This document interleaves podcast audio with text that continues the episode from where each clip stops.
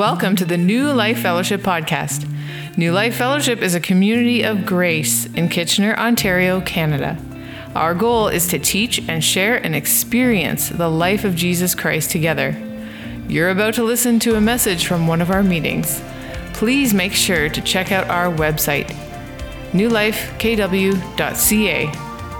Without further ado, let's listen in. Welcome to those who are, are joining us online. Um, we're going to start, we're going to take a break actually from Second Corinthians uh, this week. I, I, had something else in my heart that I wanted to share with, with everyone. Um, and I'm actually going to start with a question for the little kids. So, little kids, raise your hands. All right, this is for you, area. Look at you. You're not. So, all right, this is for you guys. Uh, it, it's really the most important question I think everyone needs to answer at some point in their lives. And I, I don't use that with any kind of hyperbole. I thought about it all week. It really is. And no, it's not about Pepsi or Coke. No, it's not about country music. I'm not taking the bait. I'm going to show some maturity this week, this week only. Uh, but it's a serious question. It's a serious question. The question is who is Jesus? Who's Jesus? So, little kids, I, I see Naomi over there. We're going to start with Naomi. How would you answer that question? Who is Jesus?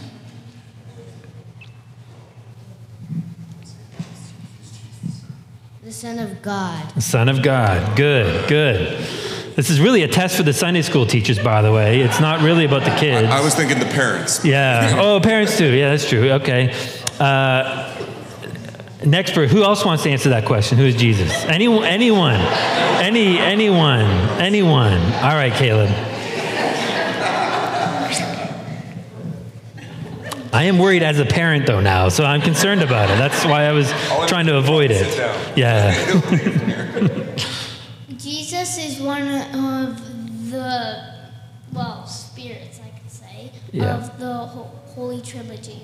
All right. And Good. he's the Son of God. All right, excellent, excellent. Anyone else want to add to that answer to who is Jesus? Any kids? We got one back. Oh, Faith back here. I can't see. Is there a hand up there? I just see a bright light. So, okay, we got one more over here. Our Father. Our Father. Okay. And we got one up here. We're gonna make Greg walk. I like that. That's good. Who, who? Sorry, who's over? At the front. Who is Jesus? Jesus is love. Jesus is love. Oh, very good. Very good. Very good. And One more. One more. Anyone else, any little kids got one more thought about who Jesus is? All right. Well, we'll stop there. Kids are shy. That's good. Well, well done, kids. You've done uh, you've done really well. Like I said, it's it's a crucial question. It's a question that every one of us needs to answer at some point in our lives.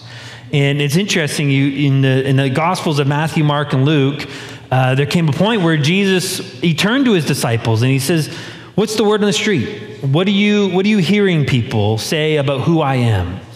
And, and I kind of I kind of wondered what that would have been like if he asked that question today, right? Like what, what's happening on Twitter? What's happening on social media? What are the hashtags about who is Jesus? And I, I can imagine you'd have all kinds of different answers to that, uh, much like they had different answers back then. Some were saying he's John the Baptist, some were saying he's Elijah, some were saying he's Jeremiah or, or one of the other prophets. They had all kinds of ideas about who Jesus was. And then I'm sure there would be other people who had been saying, well, he's not real. He's a fake Messiah. He's, he's an imposter, and all kinds of ideas about who he is. But we, we need to understand who he is. And, and Peter finally, when Jesus asked Peter, well, who do you say that I am? Peter's answer was, You're the Son of God. You're the Messiah. You're the Christ. You're the Savior. You're the one we've been waiting for. And, and Jesus says, On that truth, the church of God be built. So it's so critical, it's so fundamental to, um, to our faith. And, and, and I think also then feeds into that trust. That depending on who we think God is, who we think Jesus is, and his, even his heart and his attitude towards us, that's going to change the degree to which we're willing to trust him. So hopefully this morning we can begin to, to see the glory and the majesty of this God that we worship. So let's pray. Well, Father, you've, you've put it on my heart to speak to us this morning about who you are. About who, who you are, Jesus, and, and the glory and the magnitude of who you are, that we would worship and praise you with all we got. And that's a tall order, but I'm confident that your spirit will do it, that, Father, you will be able to convey to our tiny little minds the glory and majesty of who you are in such a way that we fall deeper in love with you, a deeper trust and a deeper worship of who you are.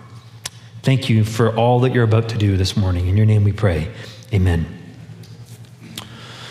Well, the world would, would try to dismiss Jesus as just being a good teacher uh, a good philosopher, uh, a good, good person who's got some good ideas and some good morals that, to, that you and I should maybe consider or, or to follow. But they would try to lump him in with other historical figures, uh, Socrates or Gandhi or, or so forth. And they're just, just all kind of on the same plane.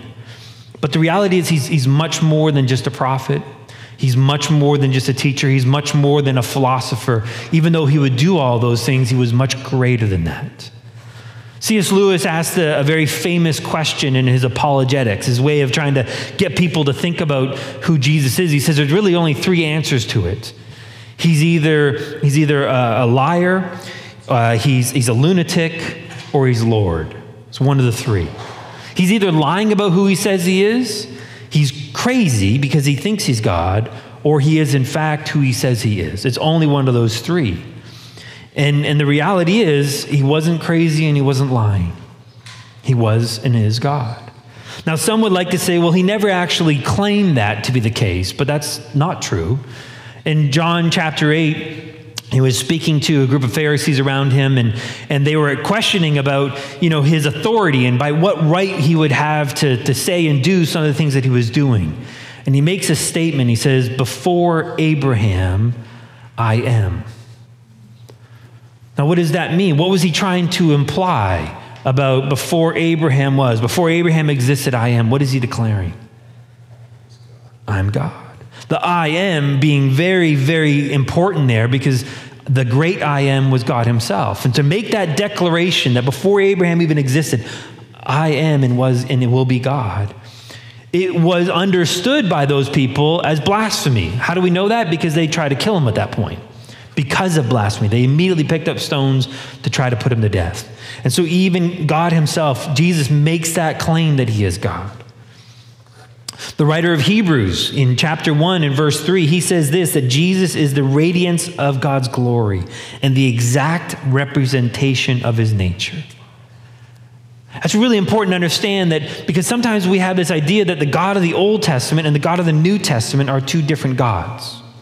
That you have the God of the Old Testament, and he's a bit harsher, he's a bit more warring, he's, he's out, to, out for blood a little bit, more judgmental. And then you have the God of the New Testament, Jesus, and he's gentle and kind and great with kids. And, and it's interesting because I, I, I've played for people two clips. I played a clip of William Wallace from Braveheart.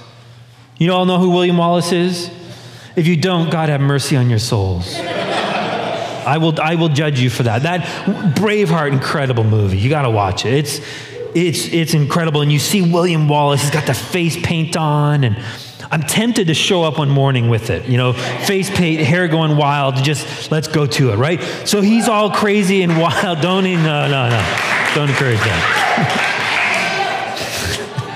I stepped into that one, didn't I? So, so I play that clip, and he's like firing everyone up, and, and then I play a clip of Mr. Rogers. You know, Fred Rogers, Cardigan. Won't you be my neighbor? And I say, which one of these two represents God and which one represents Jesus? And, and most people say, well, William Wallace, that was God, and Jesus was Fred Rogers. And the reality is, both represent who Jesus is. Both represent the, the nature of him. And we see that the God of the Old Testament and the God of the New Testament are one and the same. And when we see Jesus, we're actually seeing the Father. We're seeing what the Father is like. He's the exact representation of him. And so we, are getting to see that Jesus is, is more than just any regular person. He's God Himself. He is the creator of all things. In Colossians 1 16 and 17, It says, For by him, by Jesus, all things were created, both in the heavens and on earth, visible and invisible, whether thrones or dominions or rules or authorities. All things have been created through him and for him. He is before all things, and in him all things hold together. That's talking about Jesus. Jesus was the one that spoke everything into existence.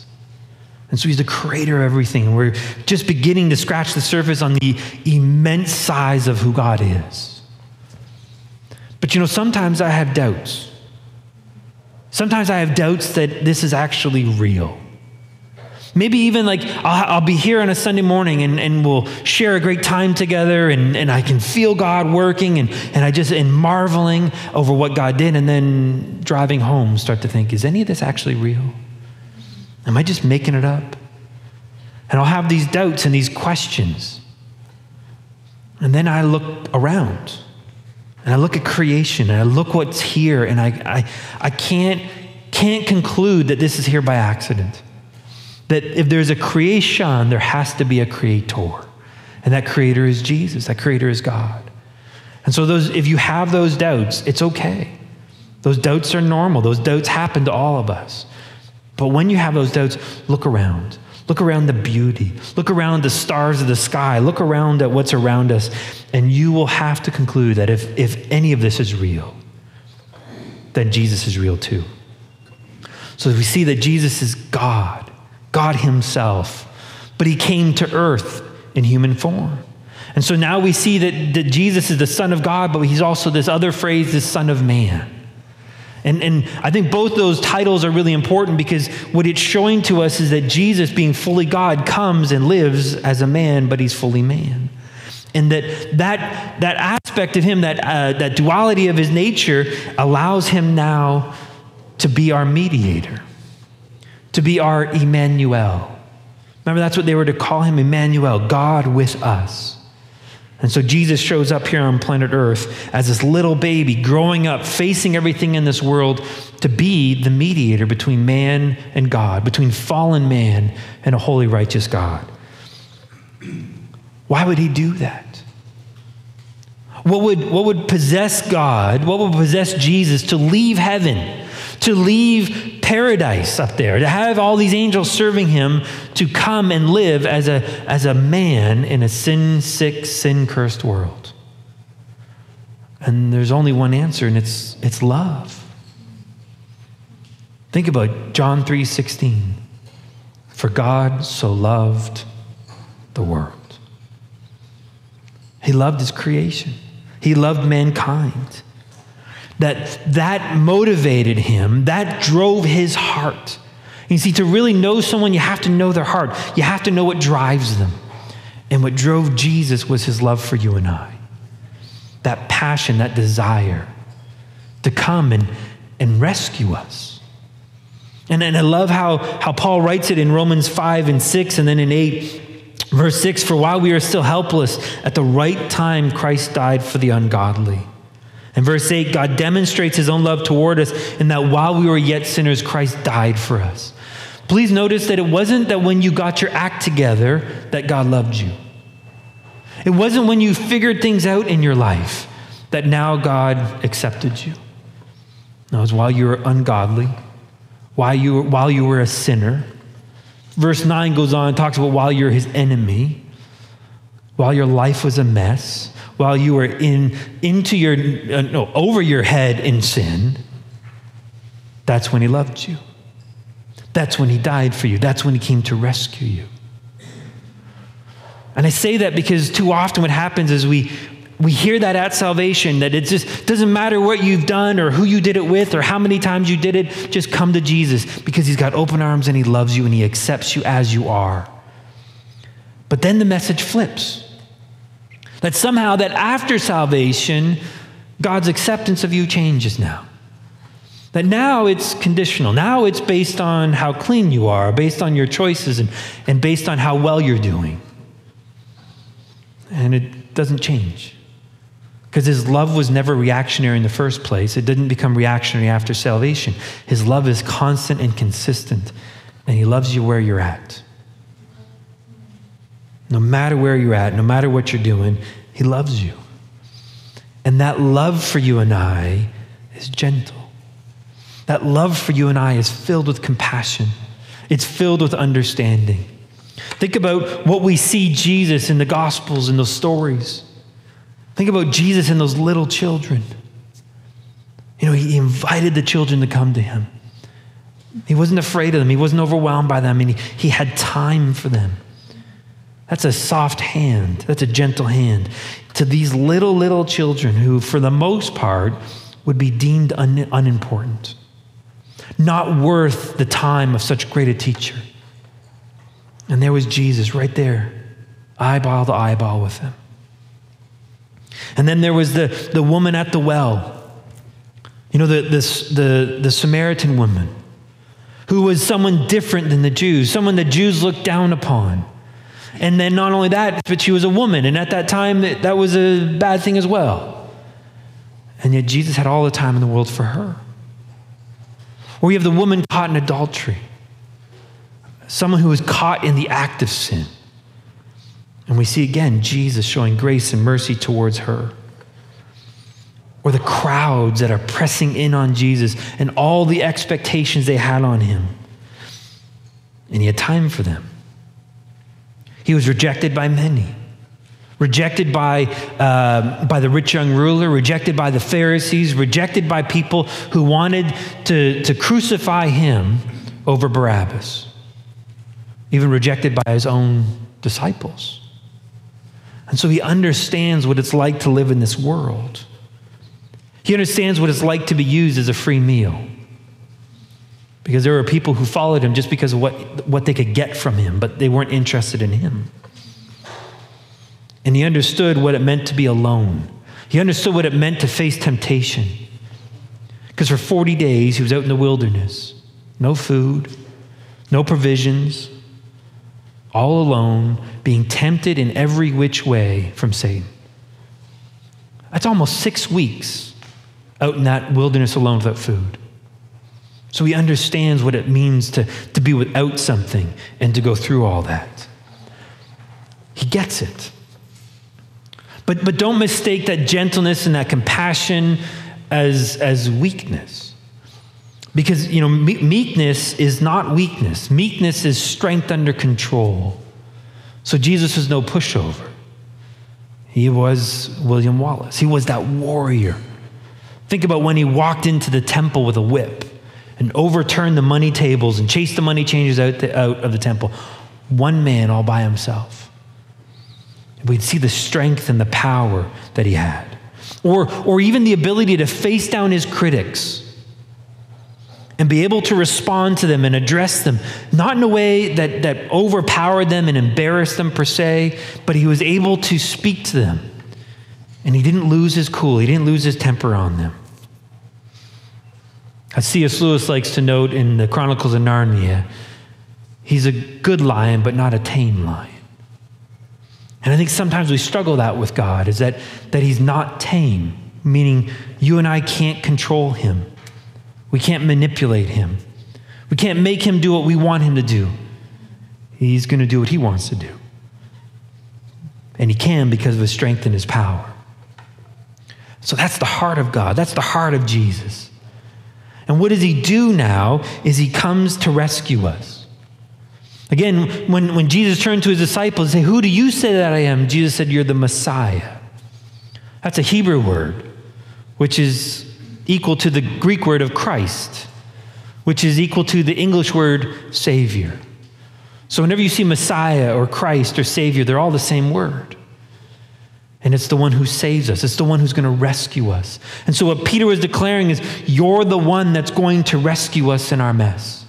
You're the one that's going to save me in my trouble. No matter what trouble it is, Jesus, that's your job. That's your role. And that's exactly what he came to do to be that Savior, to be the one that rescues us. The very start of Jesus' ministry, there's a, a, famous story there where he walks into to a temple, into a synagogue, and, and there's a moment where people say, Anyone want to read a passage? Here's your chance. And Jesus steps up, almost as an introduction to his public ministry, and he, he pulls a scroll off the shelf Isaiah 61. And it's quoted for us in, in Luke 4, verses 18 19. And Jesus says this He says, The Spirit of the Lord is upon me because He anointed me to preach the gospel to the poor. He has sent me to proclaim release to the captives and recovery of sight to the blind, to set free those who are oppressed, to proclaim the favorable year of the Lord. That's his mission statement. That's the work that he's going to do on that cross some three and a half years later. Setting free the captives, binding up the brokenhearted. And he did that as the Lamb of God, the perfect and only one qualified to be our sacrifice.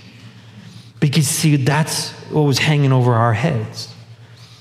Because of Adam's sin, we are all plunged into death. We are all plunged into condemnation. We are all plunged into being made sinners. We're all plunged into this loneliness and isolation where shame and death just dominated us, where sin was our master and our controller. And so there had to be a price uh, that was paid, there had to be a ransom to be paid. And the only one that could pay that ransom was someone who was perfect. You and I couldn't do that. As perfect as Ian is, he still doesn't qualify. He's close. It had to be Jesus. It had to be Jesus that was going to be that sacrifice. And so that's what he does. And so in 1 Corinthians 15, 3 and 4, Paul writes, For I delivered to you of first importance, the, the first and most important ABCs of of Christianity is what I received that Christ died for our sins according to the scriptures, that he was buried, and then he was raised on the third day according to the scriptures. That's the foundation of our faith. That Jesus, the Son of God, was the sacrifice. He was crucified, he was buried, and he rose again, that you and I could go free. And that's one of the, the great truths that separates our faith from every other religion. Every other religion is based on what you're going to do. Maria, you got to clean up your act. You got to work harder. You got to you got to get everything sorted so that you can climb the mountain and sit with God. But it's on you to do it. That's how other religions work. But with Jesus, he leaves the mountain. And he comes down into the, the muck and the mire and the dirt of the pit that we're in. And he pulls us out and he rescues us. And then you and I are forgiven. All of your sins. Think about that. Every single one. Yeah, even that one you're thinking about right now. He forgave it, He paid the price, already dealt with. And now, today, there's an empty tomb. Death couldn't hold him. He has overcome death and through his resurrection, and he's alive today now. And because of that, now you and I have an opportunity to have a relationship with our Father. So in John 14, 6, Jesus says, I am the way, the truth, and the life. No one can come to the Father except through me. There's only one way to God, and that's Jesus. That's why he says, I'm the gate, I'm the door, I'm the only way to have a relationship with, with God. And he made it possible on the cross. And while the John 10 10, the thief came to steal, kill, and destroy, Jesus says, I have come that you might have life and have it abundantly. And so that's what we have today. So, because of the work on the cross, it matters for our lives today because we have his life now. Well, what does that mean? Well, he said that I am the bread and the life. Uh, and literally, the word bread means I'm the manna. He's, he's kind of getting the Jews that are listening to him to think back to when Israel was in the wilderness. Remember, they were wandering the wilderness for 40 days, or 40 years, sorry, in the wilderness? How did they survive? What was the food that they lived off of? The manna and the quail, right? That God sent to them every day. All that they needed, all that they required was there, provided to them by God. And what, what God was doing with that was each day he was teaching them to trust. Just like Kat said, he's, he's teaching us to trust him. That's what he was teaching the, the Jews in the wilderness. And now he says to these people, he says, I am that bread. I'm the one you trust in. I'm the one that's going to supply to you everything you need in this world. The strength, the sustenance, the power it's coming from me. I am the bread and the life. And so in Colossians 3 3 and 4, Paul writes, For you have died, for you have died. The old you is gone, crucified with Christ, and your life is now hidden with Christ in God. Can you be any safer than in Christ in God? And when Christ, who is now our life, notice, notice he doesn't say when Christ who is in your life, or Christ who's on the throne of your life. No, no, he says it very clear Christ who is our life. Meaning that Jesus has become now our, our source of power, our source of strength. And I like to think of it anything you need, any quality of life that you need, be it kindness, patience, gentleness, wisdom, compassion, love, whatever you need in that moment, you and I have in Christ. And He's providing it to us, it's, he's, it's waiting for us. He says, Take it, trust me. I will be everything you need. Romans 6 5, for if we become united with him in the likeness of his death, if we were united with him when Jesus died on that cross and when he was buried in the cross, certainly we all shall be in the likeness of his resurrection. You're a new you with a new spirit that is so good, so pure, it is now qualified to house the Holy Spirit. That God Himself can take up permanent residence inside of you because what Jesus has done, which means you're not alone today. Isn't that a beautiful word? I, I look around this world and I see, as you know, those four great apostles Paul, John, Ringo, and George. Look at all the lonely people. There's a lot of lonely people out there. And I feel that at times. Feel all alone. Is, does anybody care about me? Does anyone, is anyone interested in me and my story? Is anyone interested in what's going on in my life? And Jesus says, I do. I care. One day, what he did is he revealed to me the joy he feels that him and I are one. I couldn't, I couldn't get over it. It. It blew my mind. I remember waking up one morning and my, my first thought, normally my first thought, that's normally what it's like. But, but this morning I woke up and I had this, this picture of like a kid on Christmas morning. Big smile, big excitement. And it was Jesus. And he was like right in my face. And he says, Can you believe we get to do today together? And he had so much joy and excitement that he and I were going to live today together. That's every day. And, and I, I, I couldn't, I couldn't wrap my head around, but like, you, you're excited about me? You, you're, you're excited just to be with me? Like, are we going to do anything big and exciting? Nope. We're going to hang out. And it's going to be a good day. And I can't wait. And I, I'm not alone. And neither are you. Christ is in you and he's with you everywhere you go. Isn't that a good word, Cheryl? To know you got Jesus for you, with you, on your side. And, and you know what? The reality is that truth changed everything in my life. Because I thought I was trying to do it for him. And now I'm learning I get to do it with him. So, what's our response to all this? How, how, do we, how do we move forward? And I think really what it comes down to is the more you see who Jesus is, the more you want to worship him in, uh, in Philippians 2, verses 6 to 11, I think we see again the heart of God and what he's done. Speaking of Jesus, it says, Jesus, although he existed in the form of God, did not regard equality with God a thing to be grasped. Meaning he didn't, he didn't see the need to stay in heaven as God. He didn't see it as something he had to hold on to, and so he let go.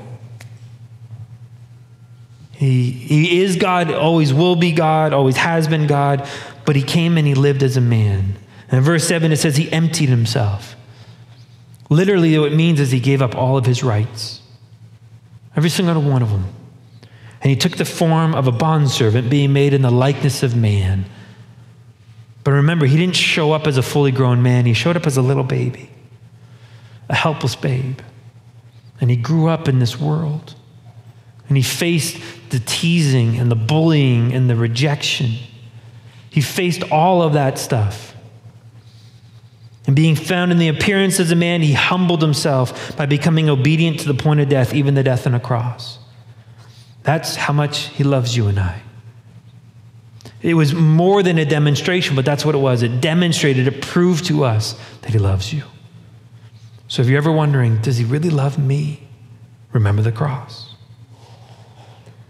And so in verse 9, for this reason, because of what Jesus did, because of his attitude and going to the cross, God highly exalted him, bestowed on him the name which is above every name, so that the name of Jesus every knee will bow, those who are in heaven and on earth and under the earth, that every tongue will confess that Jesus is Lord to the glory of God the Father.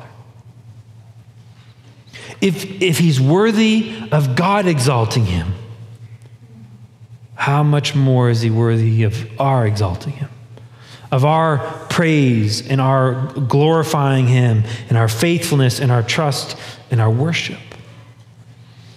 But please understand that that worship, that obedience even, is much more than behavior. Because you can, you can follow the rules and still not worship God. Because he's not after that. He's not after the, the external, outward behavior. What does God want more than anything? He wants your heart. He wants you, because that's what he needs. He think about it, he does not need you and I to serve him. How do I know that? Because he created the universe without you. Right? If he can do that, I'm pretty sure he can do whatever he wants without you. But he wants to do it with you.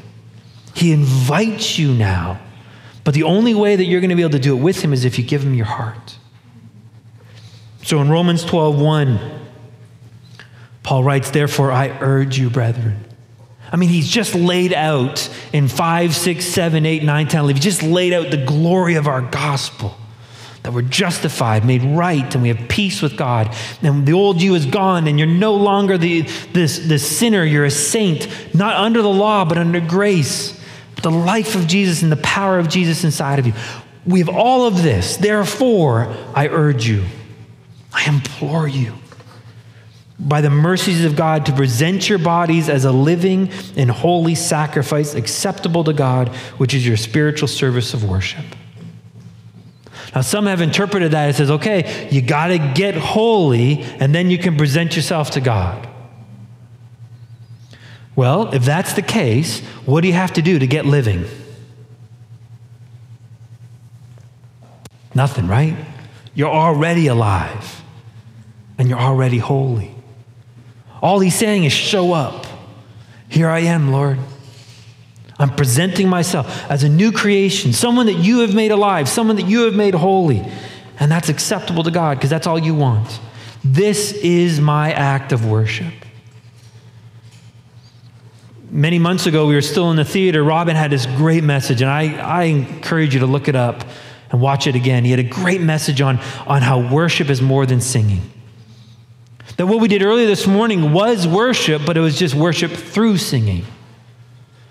That worship really isn't, isn't a specific act, it's really our trust in Him.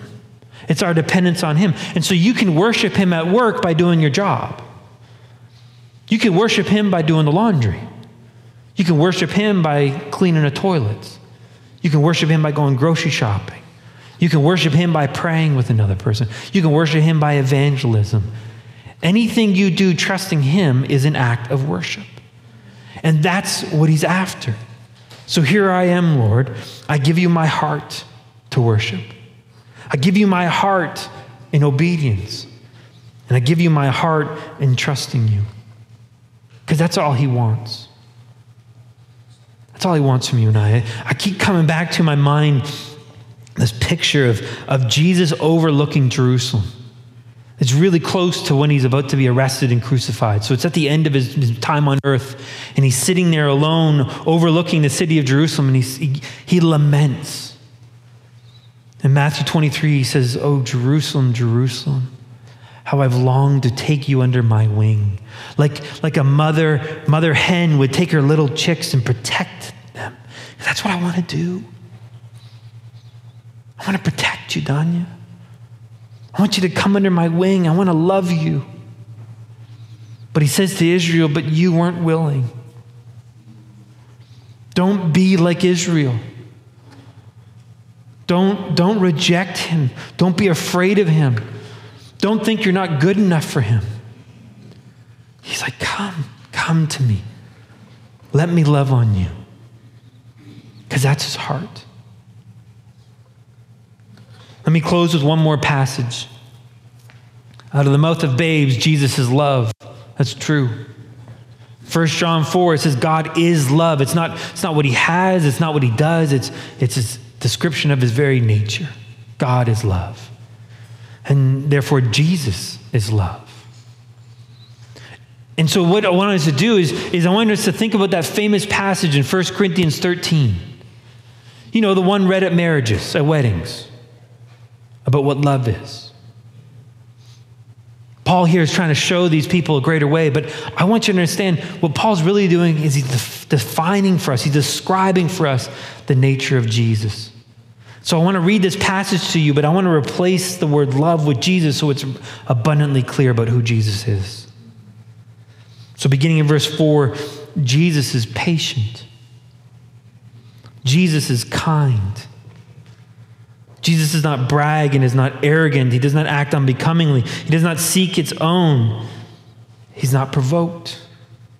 He does not take into account a wrong suffered, does not rejoice in unrighteousness, but rejoices with the truth. Jesus bears all things, believes all things, hopes all things, endures all things. Jesus never fails. Let me pray. Father,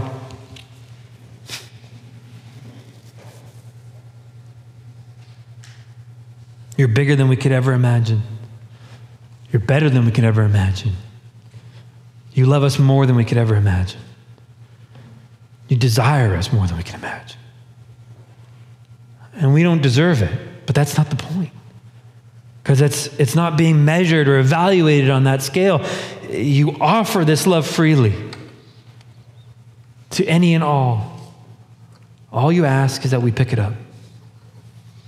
All that you ask is that we actually open our hearts to you and trust you. All that you ask is that we just show up in trust, in obedience, in faithfulness. And we experience life, real life, not, not the life that this world is offering us. No, something far better, something that's far pure, something that really satisfies because we're not alone anymore. In your name we pray. Amen.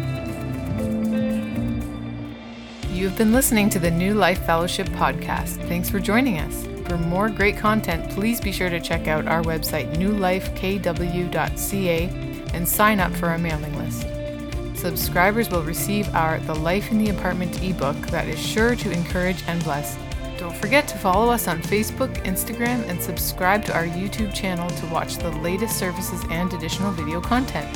New Life Fellowship is a registered charity that is supported by the giving of partners and friends. All donations will be received. If you would like to donate, donate at newlifekw.ca. Your giving is highly valued and appreciated. You are loved. Take care.